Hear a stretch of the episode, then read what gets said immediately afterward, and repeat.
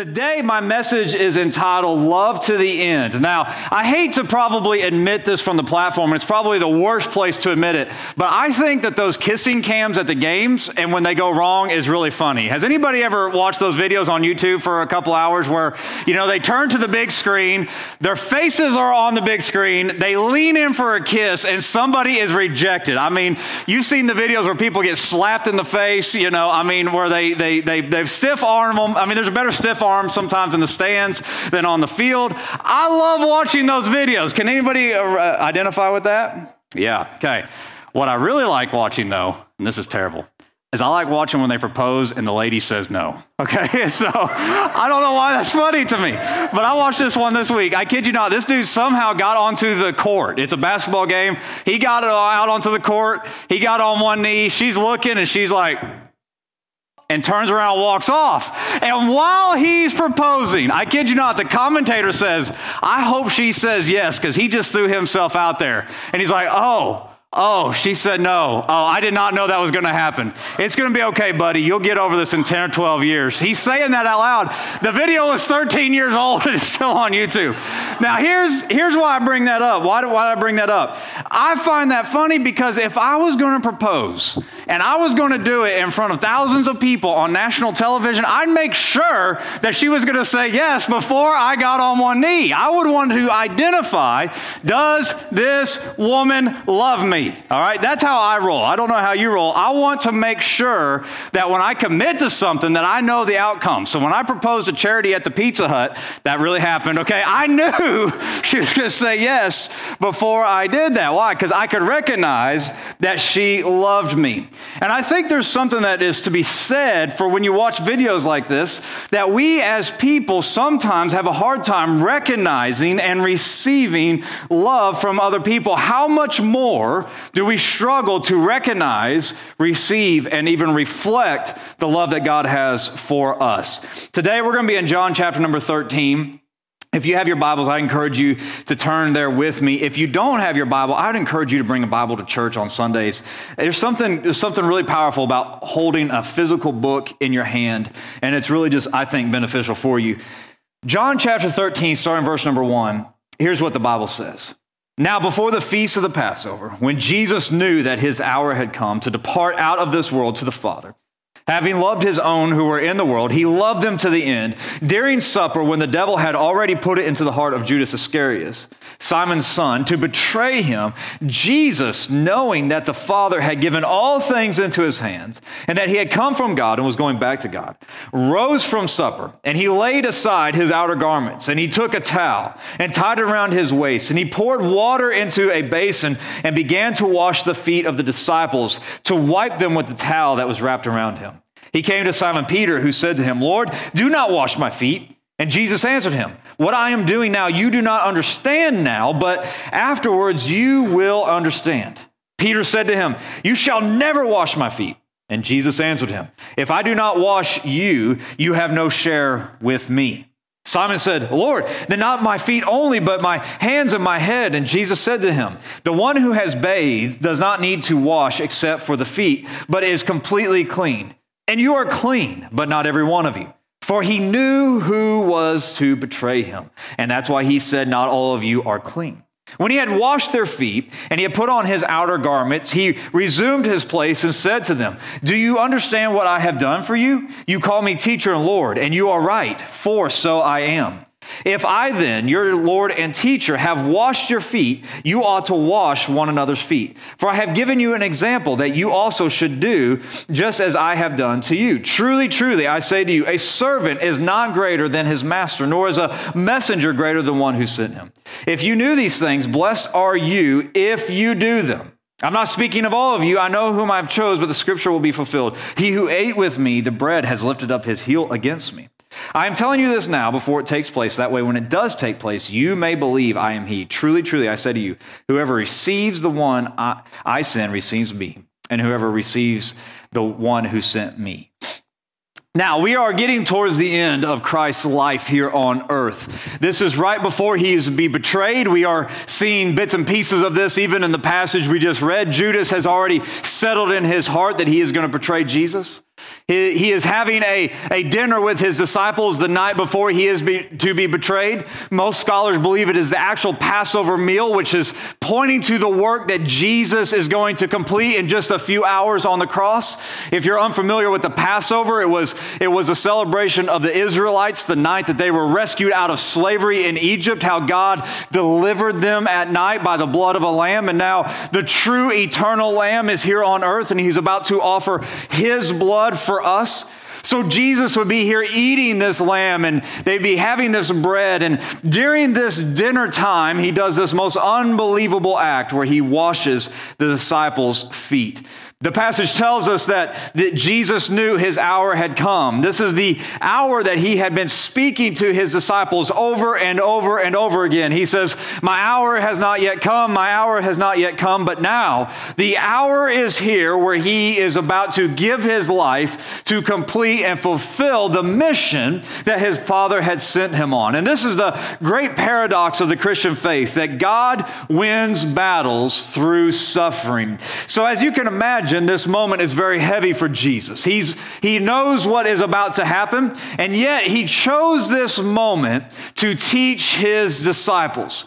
Most of us would not have done this. We would have been completely zoned in at the task at hand. I don't know about you, but for me, when I have a very heavy project I need to get done, I get very zoned in. I get tunnel vision as to what I'm about to do, and I, I ignore everything else around me. And sometimes I can even be harsh in my response because I'm so focused focused on the task at hand.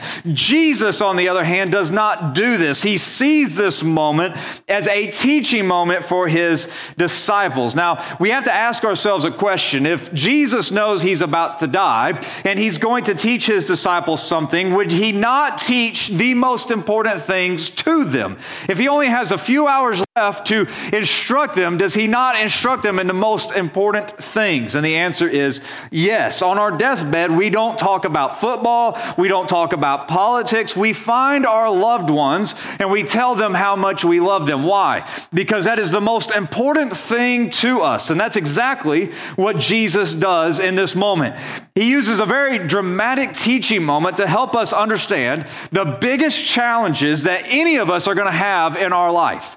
And this might surprise you to hear what the challenges are, but they really come down to three things. We are always going to struggle to recognize the love of God. We're always going to struggle to receive the love of God, and we're going to struggle to reflect the love of God. These are three challenges that you and I are going to deal with. These are three challenges that the disciples also struggled with. Even those who have come to church for a while, or like the disciples who have walked with Jesus for three years, we continually struggle to do these three things. We struggle to recognize when God loves us. We, we struggle to receive that love in our own life, and we desperately struggle to show that love to others from time to time. So, my prayer this morning is that we would recognize the example of Christ and that we would indeed recognize, receive, and reflect his love to other people around us. So, let's walk through this chapter together today. The first thing I want to show you is this is that Jesus teaches us to recognize the depth of his love.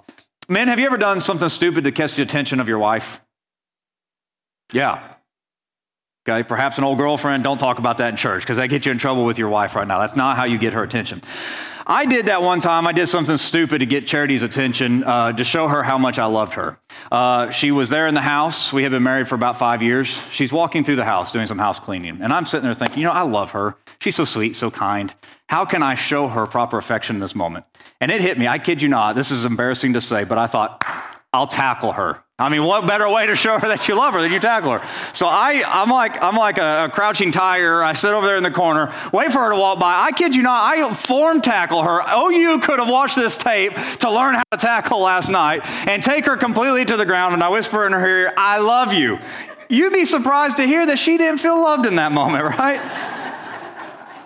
We sometimes struggle to express our love. We also sometimes have a hard time, like Charity did, to recognize my love in the moment. I mean, that's, that's what boys do. We, we tackle things from time to time, including our wife, right? She could not ignore that sign for very long because it was obvious. Here's the thing about love we struggle to recognize love. In fact, there's a guy who wrote a book on it, a marriage. It was one of the best selling marriage books of all time. Chances are you've heard of it. It's called The Five Love Language. And the basic premise of the book is that humans show and receive love one of five ways.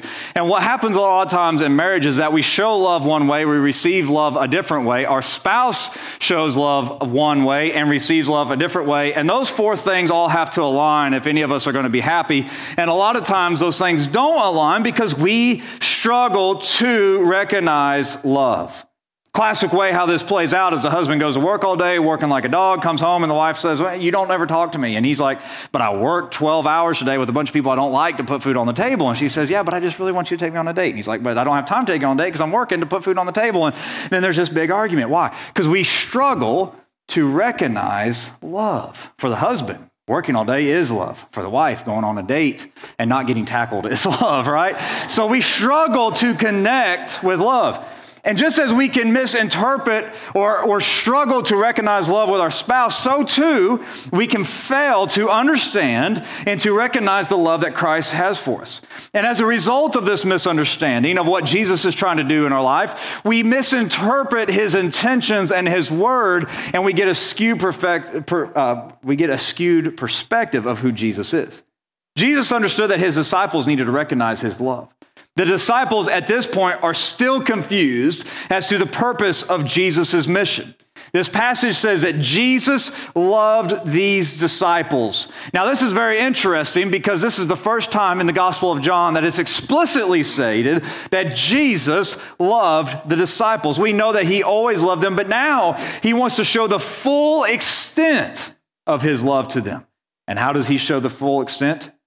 Jesus, knowing that he's from the Father, and that the Father had given all things into his hands, arose from the table, and he wraps a towel around his waist, and he starts to take the lowest form of a servant and wash their feet. Now, a lot is made about the feet of the disciples and how disgusting that they would have been as Jesus washed those feet. And this is true. No doubt those feet would have been nasty.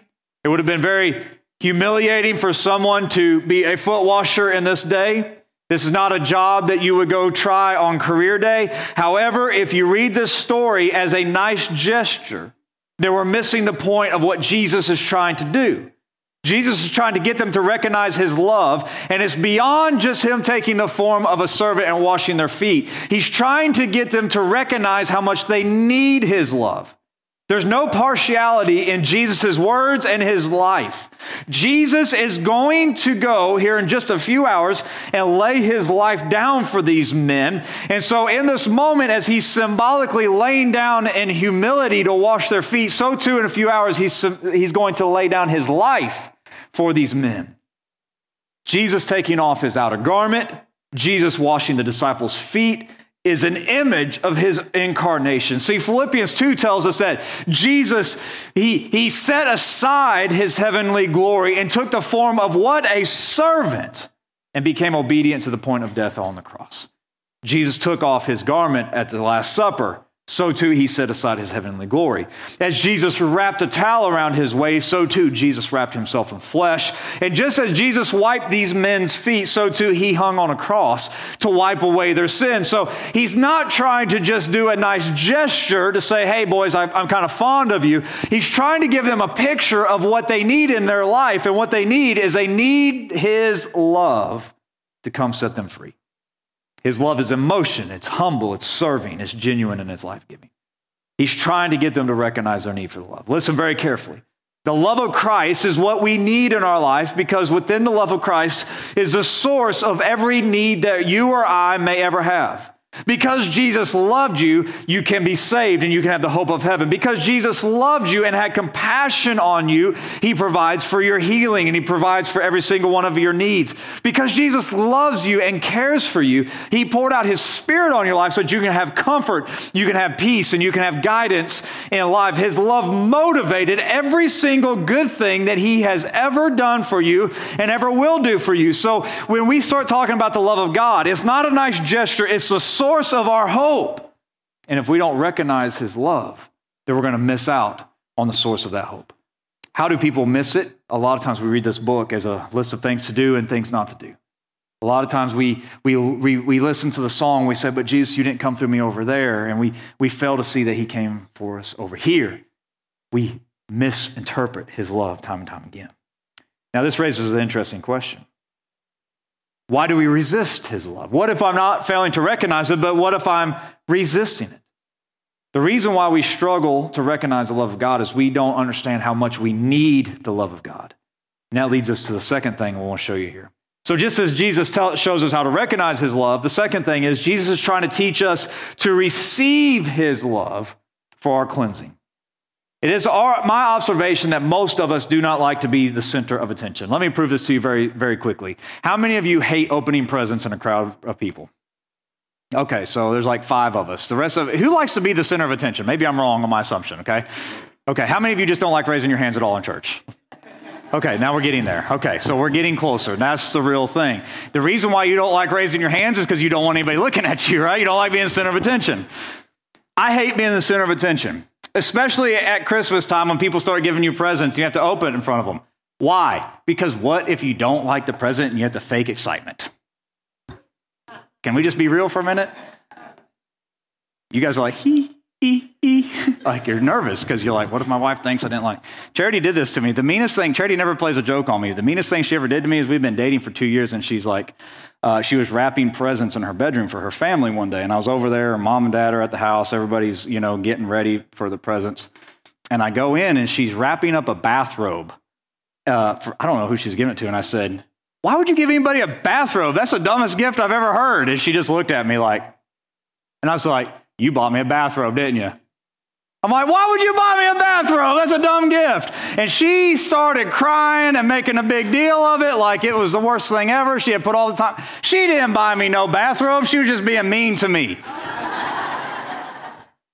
no one wants to be the center of attention. I don't want to be the center of attention. And apparently, neither did Peter. He did not want to be the center of attention. We don't know the order of the disciples in whom Jesus washed their feet. I think it's safe to assume that Peter is not the first, nor is he the last. He's somewhere in the middle of the pack. But make no mistake about it Peter loves Jesus. However, Peter doesn't realize that he needs to be on the receiving end of the love of Christ. And who can blame him? The hardest part of a foot washing is not going and washing someone else's feet. It's allowing your feet to be washed because it requires you to be in a place of humility. And this is Peter's issue. The Bible says that Jesus came to wash Peter's feet, and Peter stops him and says, Lord, you are not washing my feet. That's not going to, you can help them, you can help the guy over there, but you are not washing my feet. Why? Because Peter didn't want his Lord serving him in such a humbling and demeaning manner. And who can blame Peter for this outlook? We would call this manners in our society today. Peter's trying to be polite. He said, Lord, you're not going to wash my feet. And a lot of us have the same response as Peter. We say, Jesus, there are other people that need you more than me. That altar calls for so and so over there. I mean, my problems aren't that big. You know, Jesus, you can forgive others, but I have sinned way too much. I don't want to be a burden to anyone. I don't want to be a burden to the Lord.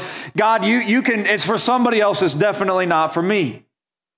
Peter did not nor could he in this moment understand what Jesus was trying to do. In fact, Jesus says, You don't understand what I'm trying to do. In fact, none of the disciples understood what Jesus was trying to do. We know this because Jesus starts to teach here in a moment. And his response to Peter is very interesting. He said, If I do not wash you, you have no share of me. If I don't wash you, you have no part in what I'm trying to do.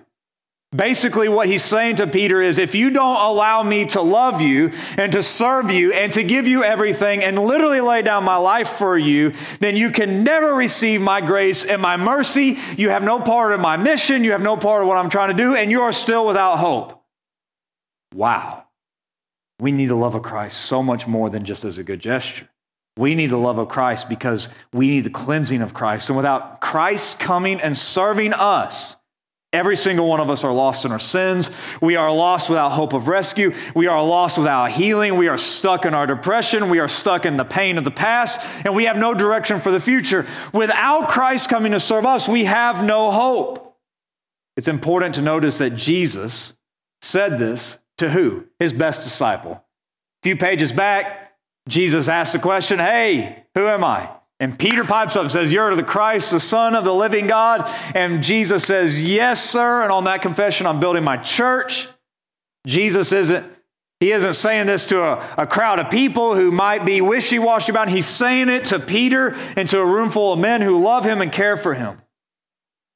If Peter needed the love of Christ, how much more do we need it today? Now, why did Peter not want Jesus to wash his feet? Peter didn't want Jesus to touch his nasty feet because he knew what he had stepped in, he knew what he had walked in. He saw the mud and the dirt and the smell. And he's like, My Lord can't touch my feet. However, you know what Peter's mistake was? Peter's mistake was that he thought his feet were the dirtiest part of his body. And it wasn't his feet that was dirty to the Lord, it was his heart. See, 2,000 years ago, Jesus stooped down in the form of a servant to wash not our feet, but the dirtiest part of our lives, and that was our hearts. Those feet were not nearly as filthy as our hearts. Our hearts are full of death, full of sin, full of lies and curse and hurt and pain. And Jesus washed all that away. Jesus says this to Peter. He says, Look, Simon Peter said to him, Lord, not my feet only, but also my hands and my head. And Jesus said to him, The one who has bathed does not need to wash except for his feet, but is completely clean. And you are clean, not every one of you, for he knew who was going to betray him. That's why he said, Not all of you are clean. Jesus said to him, Simon, you don't need, you don't even wash your whole body. You're good. You have been born again. I've already done that. See, I think it's important to talk about this for just a moment because there's some of us that we've given our lives to Christ. We said, Jesus, I need you to come in. I need your love. We've accepted, we've recognized, we've received, and yet we're still nervous and we're still worried. Am I going to make it to heaven? Have I done everything I need to do? Am I, am I still going to make it there? And that's exactly what Peter's saying. Well, if you got to wash my feet, then wash all of me. Like Jesus, I, I need to do all the stuff so I can make it to heaven. Jesus like, no, no, no, no. You're missing the point. That's not what I'm saying. He's communicating to Peter that he has salvation, but from time to time, there needs to be a cleansing in our life. Listen, too many Christians are walking around in uh, guilt and shame of the past. We walk around feeling inferior to other Christians because we know our past.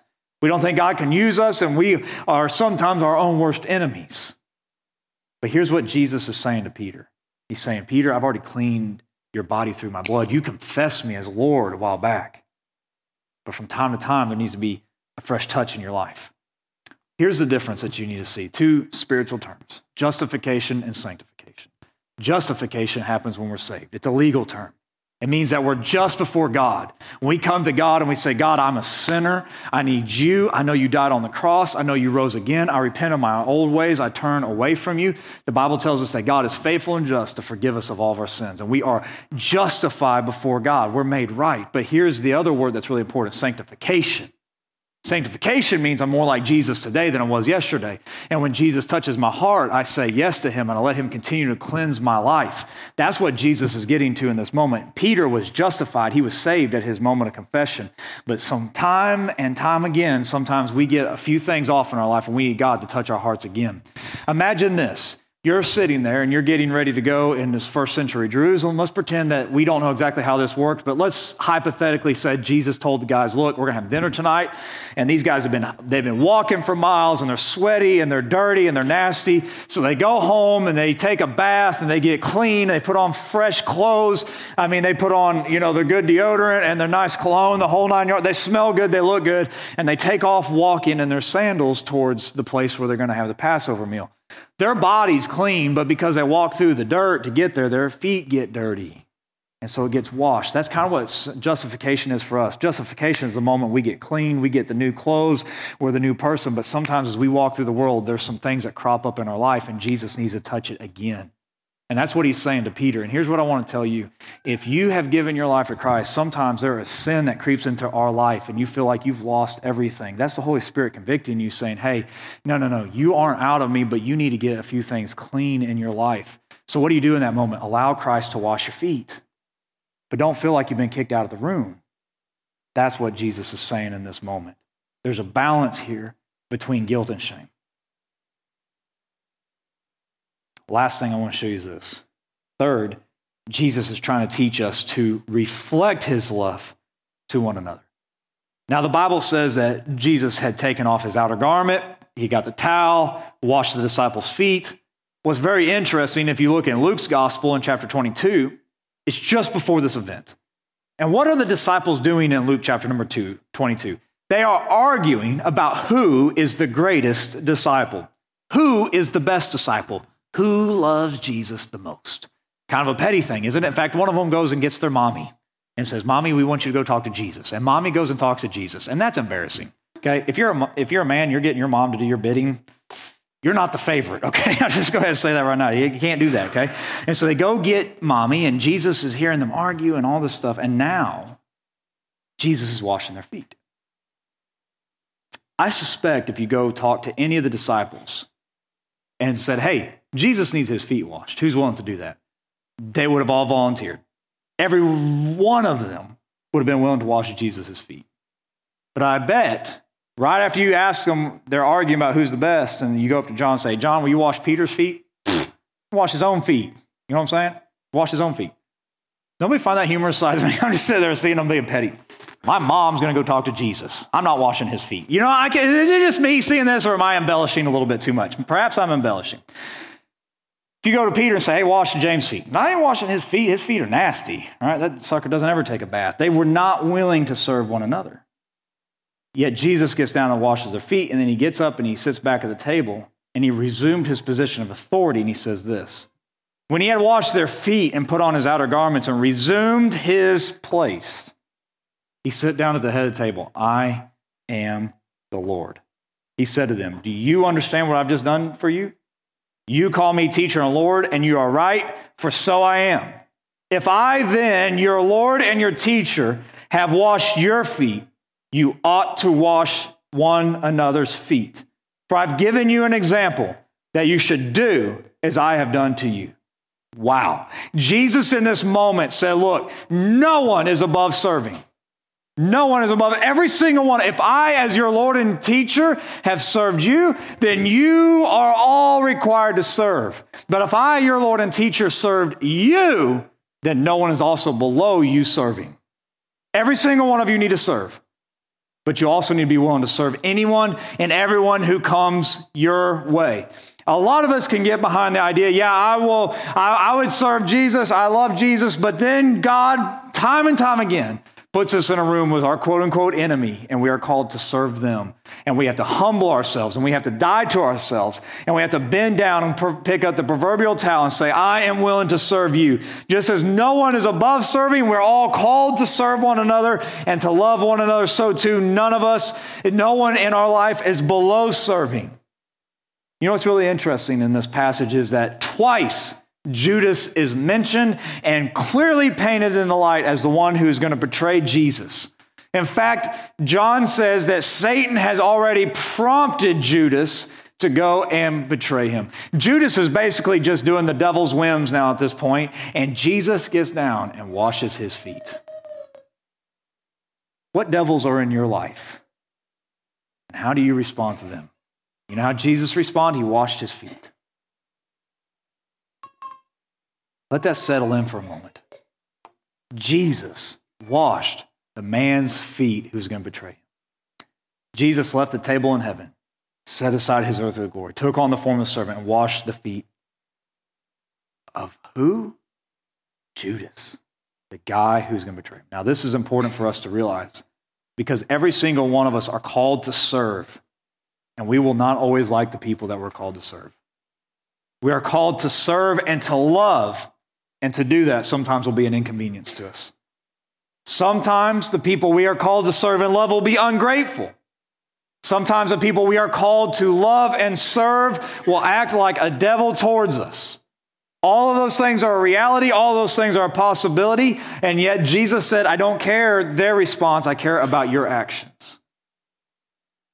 There are countless ways in which we are called to serve and to love people around us, telling them the good news of Jesus, giving to the poor and needy, watching out for the widow and the orphan, visiting the sick and the uh, in prison, watching how we speak towards other people, being gentle and kind, forgiving others who have sinned against us, taking someone to eat after lunch on Sunday afternoon. There are lots of ways in which we are called to love and serve other people. And I'm concerned that sometimes we as Christians, we are too passive in this command. Well, we, we only do things that are convenient for us or easy for us. And I think it, what Jesus would call us to do is say, No, I want you to do the hard things, I want you to do the inconvenient things, and I want you to do the humble, dirty things. I need you to do what I've done, and I need you to wash each other's feet. This is not easy because it goes against our nature, and it requires intentionality, and it requires sacrifice. But the only appropriate response to the love that Jesus has shown us is to reflect that love to one another. This is the only type of leadership that Jesus requires. And this is the only type of lifestyle that's acceptable, is to reflect the love of Christ. Jesus does not call us to a life of leisure, but to a life of labor. And we need to be a church full of dirty towels. Amen? Jesus made it very clear a messenger is not greater than the one who sent him. Jesus sent us, and we are to act like Christ acts. Jesus said one more very important thing. If you do these things, blessed are you if you do them. A lot of us want to be blessed in life. We want a blessed worship team, you can come back. We want to be blessed and we want a blessing in our life. How do we have this blessing? We have this blessing when we recognize the love of Christ, we receive the love of Christ, and we reflect his love to every single person we come in contact with. This is Jesus' command, it's his pattern, his example, and we'd be blessed if we do it in our own life. Now, what's interesting is the contrast between Peter and Judas are very powerful in this moment. Both these men, if we're as we read on, we're going to see both these men at different points in the next few chapters are going to fail Jesus. Peter is going to deny Jesus. Judas is going to betray Jesus. However, the outcome is different for them. Peter's restored, and yet Judas hangs himself. Why? Peter allowed the love of God to cleanse his heart, and Judas rejected the love of Christ. The question for you today is this What do you need Christ to do in your own heart, in your own life? Are you in a season when you need to recognize his love for you? Are you in a season where you need to receive his love? Or you are in a season where you need to reflect his love? For some of us, that means we need to give our life to Christ. We need to recognize how much he loves us and how much he cares for us, and we need to surrender before him. For some of us, we've been resistant to the love of God in our own life, but we need to bend a knee to him and say, God, I see how much you love me, and I recognize that, and today I receive that in my own heart. But for others of us, though, it's time that we start reflecting the love of God. If we were to take a hard look at our own life, we say, you know what, I haven't been intentional, sacrificial as much as I need to. Christ has done so much for me. I need to reflect that to Him. These three things change the outcome of our life. If we want blessing in our life, those are the three things that are required in our own life. Would you stand with me today? And as you stand, I want to invite you to bow your heads and close your eyes today. As we are about to wrap up this service this morning, I just suspect that there's several of us in this room that perhaps we're in a season we don't feel blessed. We don't feel blessed. We don't have that in our own heart and our own life. And today, I want to encourage you as you're here listening to my voice and you've just seen the Word of God you've seen this play out, today we are on the receiving end of that. No, Jesus might not be here in flesh and blood washing our feet, but make no mistake about it. Spiritually, He washed our feet. He washed our hearts. He washed our mind. He washed our body. And today, the question is what is your response? Is it to recognize and receive, or is it to reflect?